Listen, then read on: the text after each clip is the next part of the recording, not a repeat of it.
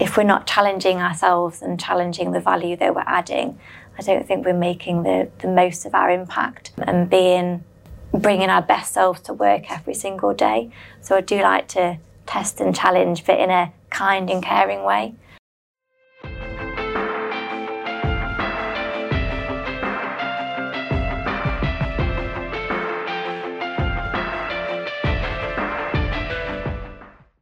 Today, we're joined by Sarah Walker, who is the HR director at BWB Consulting. This is a fascinating conversation where we find out about the role that kindness plays in their business, how they've created bespoke career paths for their employees, and also why BWB is a great place to work while simultaneously not being for everybody. Enjoy the episode. Sarah, thank you so much for joining us on the Happy Workplace project today. Really excited by this conversation today. I know that you're currently the HR director at BWB Consulting, but your background obviously stems a whole range of sectors, including finance, technology, leasing, manufacturing, and engineering. So, wondered if you could start by giving us some insight into who BWB are and uh, the role that you're doing there. Yes, um, thank you for having me as well. No worries. Um, BWB are a design, engineering, and environmental organisation and company. We work across the UK and we've also got some international projects as well. Fantastic. Could you tell us a bit about the culture of the organisation? How would you describe it? Yeah, really focused on innovation, collaboration, empowerment. We've got seven values they're absolutely threaded through everything we do. We're referencing them, we're making decisions based on them. Before we make a decision, we almost revert back to our values and think, is this really upholding our values in a true, genuine, and compassionate way? That threaded in everything. You also, within your organisation, talk a lot about bespoke career development. So, what does that mean, and how do you make that live? We don't do what you would typically call an appraisal at BWB. We kind of scrapped the traditional appraisal a couple of years ago now, and we do what we call connect sessions. So, as part of that, we reflect, we plan, and we develop, and that creates an individualised plan for that person. And then following that, we also do, um, we complete a skills matrix for every single individual, and that highlights to us where the gaps are in their learning and the development and their career and what gaps we need to plug. And we're working to a new concept now at BWB where we're working to the aim of everybody having what we'd call a number two, so a deputy or a second in command. And focusing on our early careers cohort, the strategy is to very much feed the early careers hopper. So constantly coming through the business will be apprentices and graduates. And then with the concept of everyone having a number two as they move up through the ranks. So we've got our early careers cohort on that journey throughout the whole business of they can see where their career move is and their next step and their career path. Um, so with everyone having a number two, we're basically creating a bespoke plan for every single person in the business. I love that. I can really relate to that as well because if I think about us as a business at McEldowie, uh, we talk a lot about people being the best version of themselves. Yeah. Uh, and, and similarly, we, we're quite an entrepreneurial business, so we do our very best to build bespoke frameworks for people to uh, create the jobs that will allow them to perform at the top of their envelope and achieve the results that are required. Exactly. Um, and the, I think the other example that springs to mind as well is I was listening to a podcast a little while ago where Adam Peaty, swim coach, was talking about yeah. how she worked uh, a lot within the community over in Derby, um, putting on swim sessions for people. And her mantra was that everyone will go to their own Olympics. Yeah. And that version of their own Olympics was either that they might go to, for example, the county trials or they might go on and achieve like Peaty has, or sit somewhere in between. But it again comes back to that best version of you, bespokeness, etc. So. I'm, I'm assuming that's pretty powerful for retention as well, because as a recruiter, one of the things that we've seen, particularly post COVID, although the trend was there preceding it, is the nature of the market being so talent short that actually the most forward thinking organisations are now understanding the value of growing their own uh, both because it will help with the supply shortages, but also from a retention perspective, if people have career paths defined for them or they're able to define them themselves, yeah. it gives them hope that they've got a future with that business. So I don't know if you've got any thoughts on that. Absolutely, I, I agree. They can see their their career paths, their potentials and milestones and and roughly kind of how long things take to happen or when the next kind of development will be and when it's being injected into them. Certainly for our early careers, so we're finding with our apprentices and graduates, they're screaming out for that um, journey of understanding what that journey will be and and where they can get to and what their potential is. So yeah, it's really important that I think that's defined for, for people and they can they know what journey they're getting and we absolutely know that uh, certainly our early careers cohort, they are the future of BWB, they are the future of this world. So giving them that commitment to actually we want to invest in you as an individual and your career. We want to see you go places. So, values are intertwined in everything that you guys do as an organisation. I'm really interested to understand that with people that don't live the values, what the consequences are. I'd say there's few of those actually in the business, and I'd I'd kind of link that back to our, our, work that we're doing around our EVP. And I describe personally, you, you, might not agree with this, but I describe our EVP as a little bit of a, a shop window front. And as our candidates or potential candidates are browsing around um, of what kind of employer they want to go and work for and who they want to go and interview with, they'll be looking at our shop front window. And as they get through the, through the doors of the shop and come in and have an interview with us, and as they browse around the store, they'll see actually whether BWB is for them or not and whether they think their values match our values and it's somewhere that they want to come and, and make home and kind of is their next career move. I think it's a great point that you're making. It sounds to me like you are the beneficiary of being a transparent business because I think something that we've seen where, uh, let's say, the onboarding process goes wrong is when expectation doesn't meet reality. So businesses that spend a lot of time and effort on promoting a glossy, Instagrammable, let's say, exterior and not being open about the challenges that they're facing, the things that are broken and are, you know, hopefully being mended soon, the opportunities, the latent energy, are where people come in and they say, this isn't what it, I was told at interview, this isn't how it appeared yeah. to be. And I think it's so important to have that transparency and alignment because ultimately, if people come in and they have a good experience in the early part of their career, they make a commercial impact more quickly, they stay longer with the organisation, customer satisfaction goes up, and a whole load of other metrics. Sarah, could you tell us a bit about what you are doing in the D&I space at the moment and also how you're measuring the successes that you're having? We're finding we're having better success and outcomes when they're linked to business goals.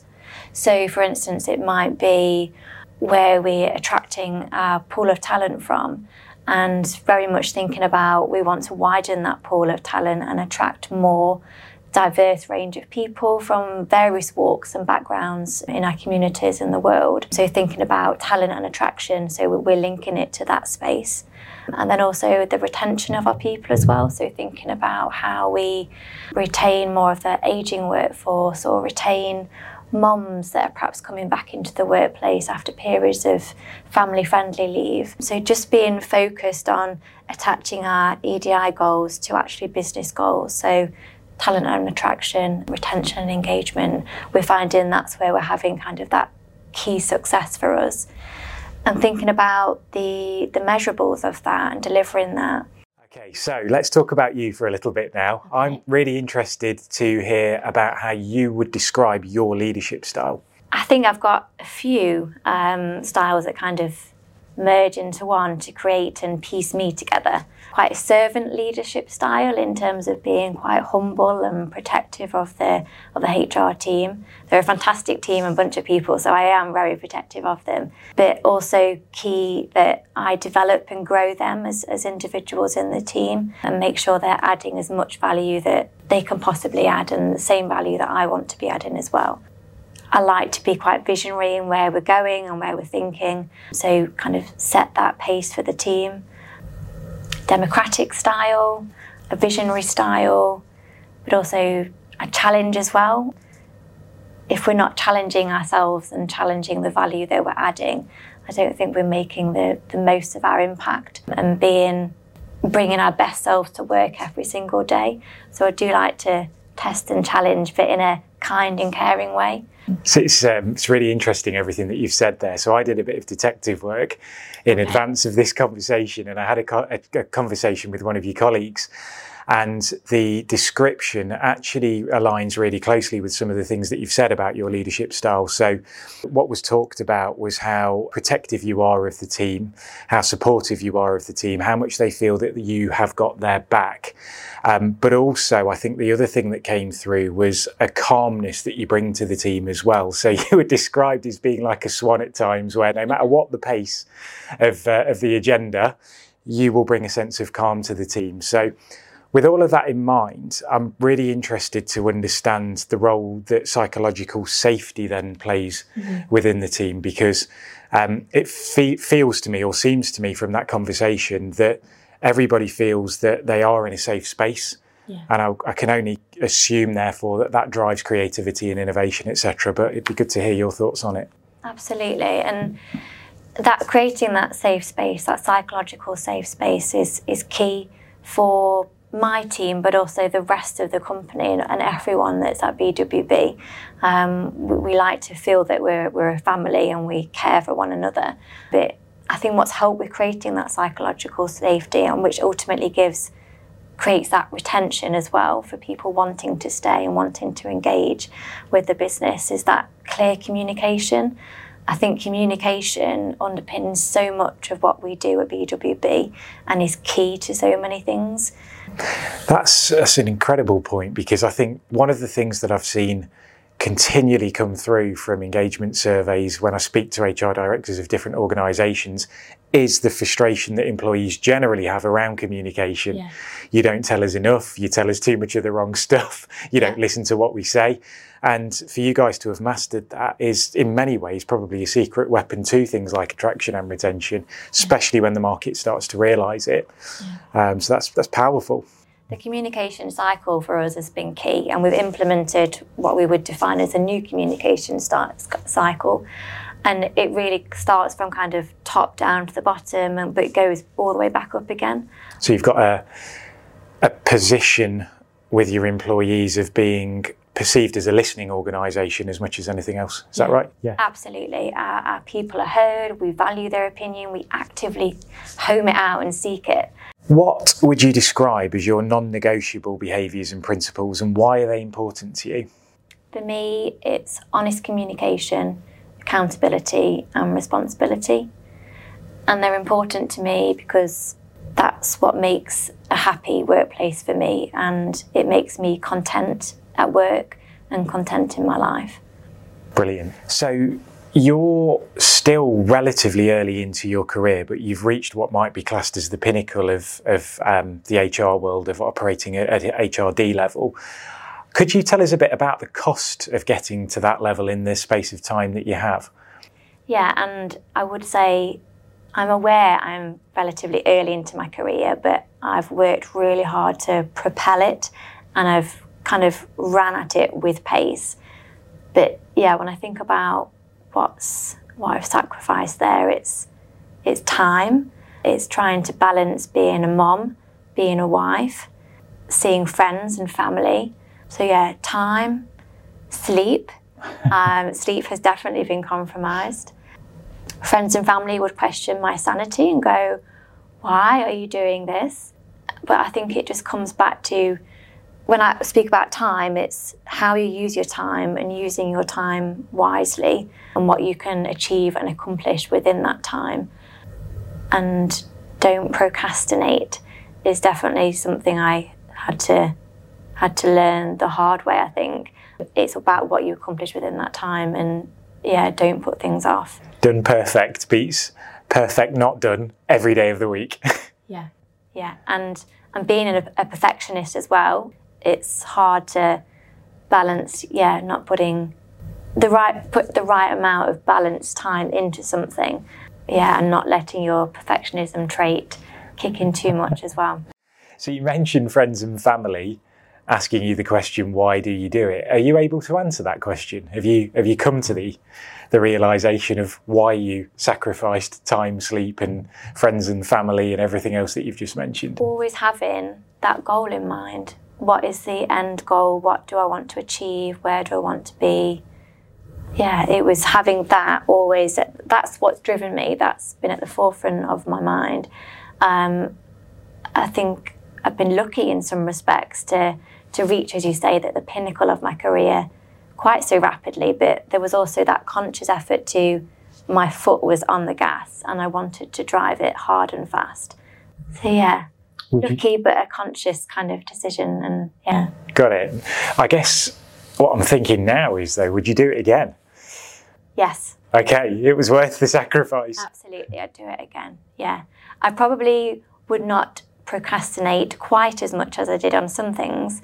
But yeah, I would do it again. What lessons has BWB learned from significant events of the last few years? So things that are coming to my mind would be COVID. What um, what is it that you guys have learned, and how has it changed the way you operate?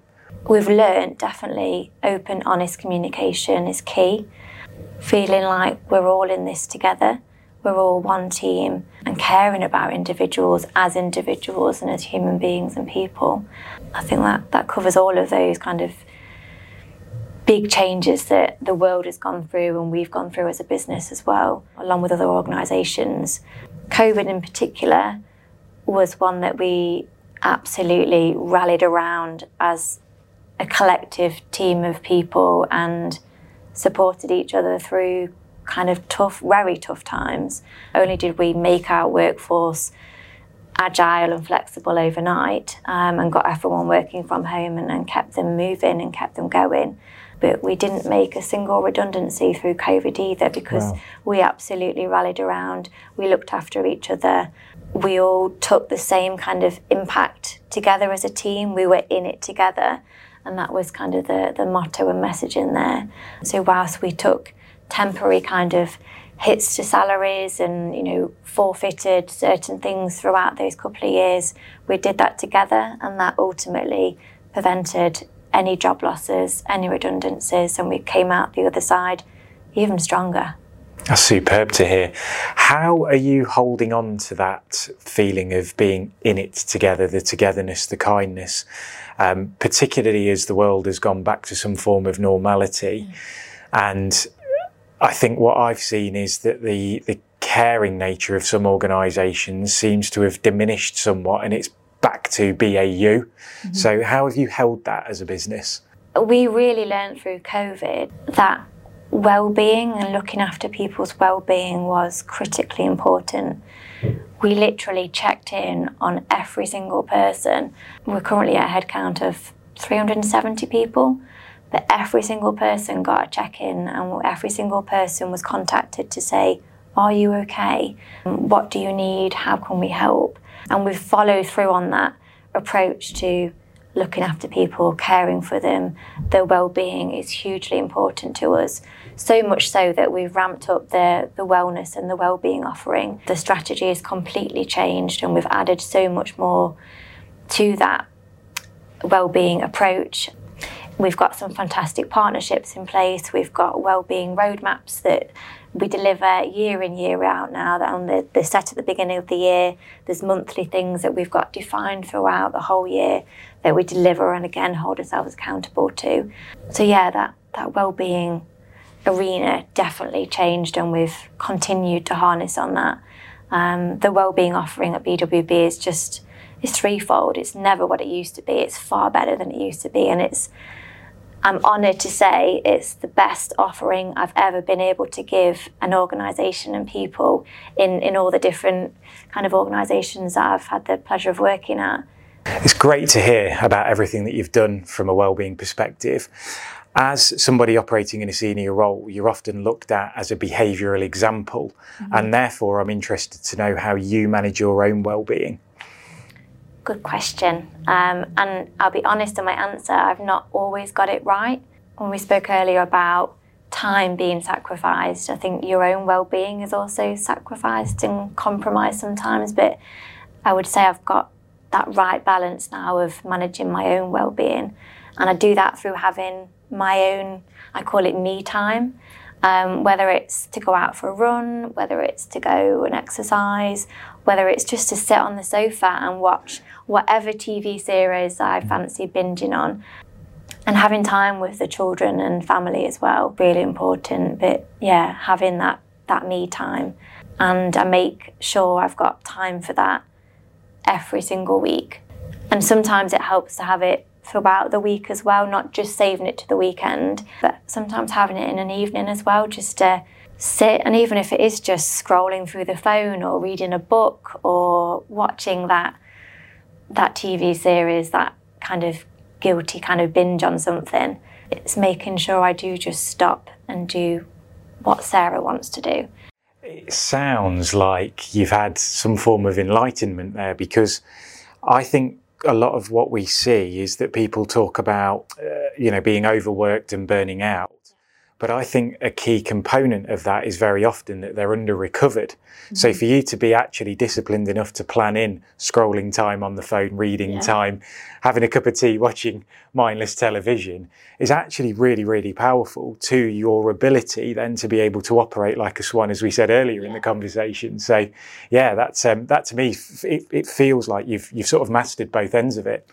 And I think that moment, as you call it, that moment of enlightenment, I think actually that was joining BWB and the culture that they have is very much what matters is your outputs, not how much time you're glued to your computer or you're in the office um, and your, your presence is there. It's, it's your outputs that matter um, and being able to switch off at the end of the day. And there's not a culture of emails pinging around all evening all weekend and you're constantly checking the work phone and having to feel like you you need to be on hand. I'm there if anybody needs me, absolutely hands down. But there's not a culture of long hours or carrying on past much past 5 p.m. Um, so actually, that moment for me that's really helped me bring all of this into balance for myself is BWB. What's the greatest lesson you've learnt in your career so far? I would say be happy. That is key to success. That happiness is key to, yeah, being successful and wanting to turn up and add value and be the best person you can be every single day, day in, day out. I'd also say learning. Learning never stops. And also having a fantastic team of people around you and just having a fab team want to make as much impact in the world of HR and caring for people as much as I do. Yeah, that's key. What subjects should we be teaching the next generation about at school? I think financial well-being, stress management, the environment, the communities that we live in, and I say those because they're all things that we focus on as a business and that early careers cohort. They they're really interested in that, but they're not getting taught that in the education system right now. I, I, I totally aligned on the things that you've said there. Yeah. What's your ultimate life goal? I had a goal to run a marathon which wow. I absolutely did. I ran Manchester Marathon. I can't say I'll do another, but that's that life goal done. I wanted to reach the position of HR director, and I've achieved that goal. And I wanted to do it in a propelled way and gain the exposure and experience to give me that the right I wanted to set myself up in the right way to to reach that goal at the right time but yeah I think I've successfully achieved that Next goal, I'd love to be able to add value to the business at BWB in a different way and maybe reach the executive board level where you can, it's all about strategy, it's all about developing the, the, the next generation and having more of a, a, mentoring type of role to the business and, and the people that are coming through the ranks and the future BWB people and the future BWB CEO. It would be great to be able to, to mentor those people. So you've mentioned a lot of extrinsic things there that have been achieved, you know, um, running a marathon, buying a house, yeah. etc. But you also talked about something that's truly intrinsic, which is be happy.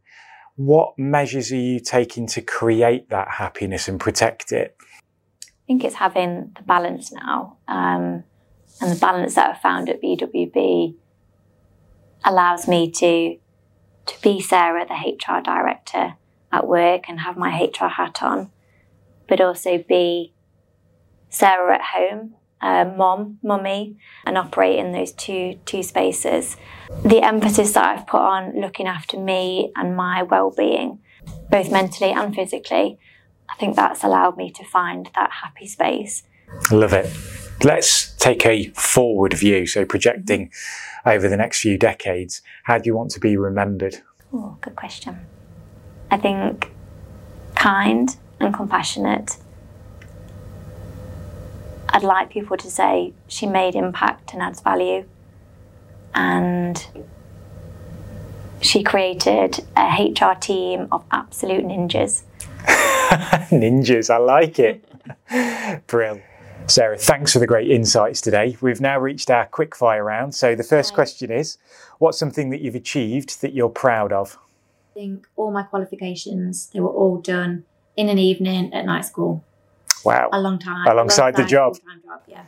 And how did you react to your greatest failure? I cried.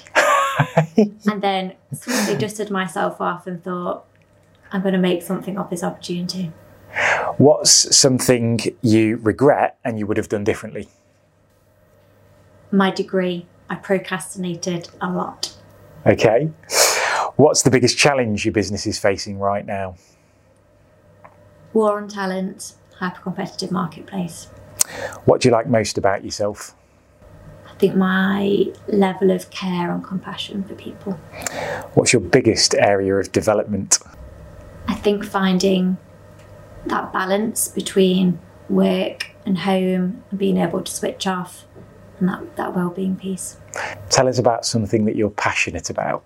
Oh, I love anything active, exercise, uh, tough mudder, yeah, anything, anything active, I'm all over it. and quite competitive, secret. What's the best piece of advice you've ever been given? There's a few.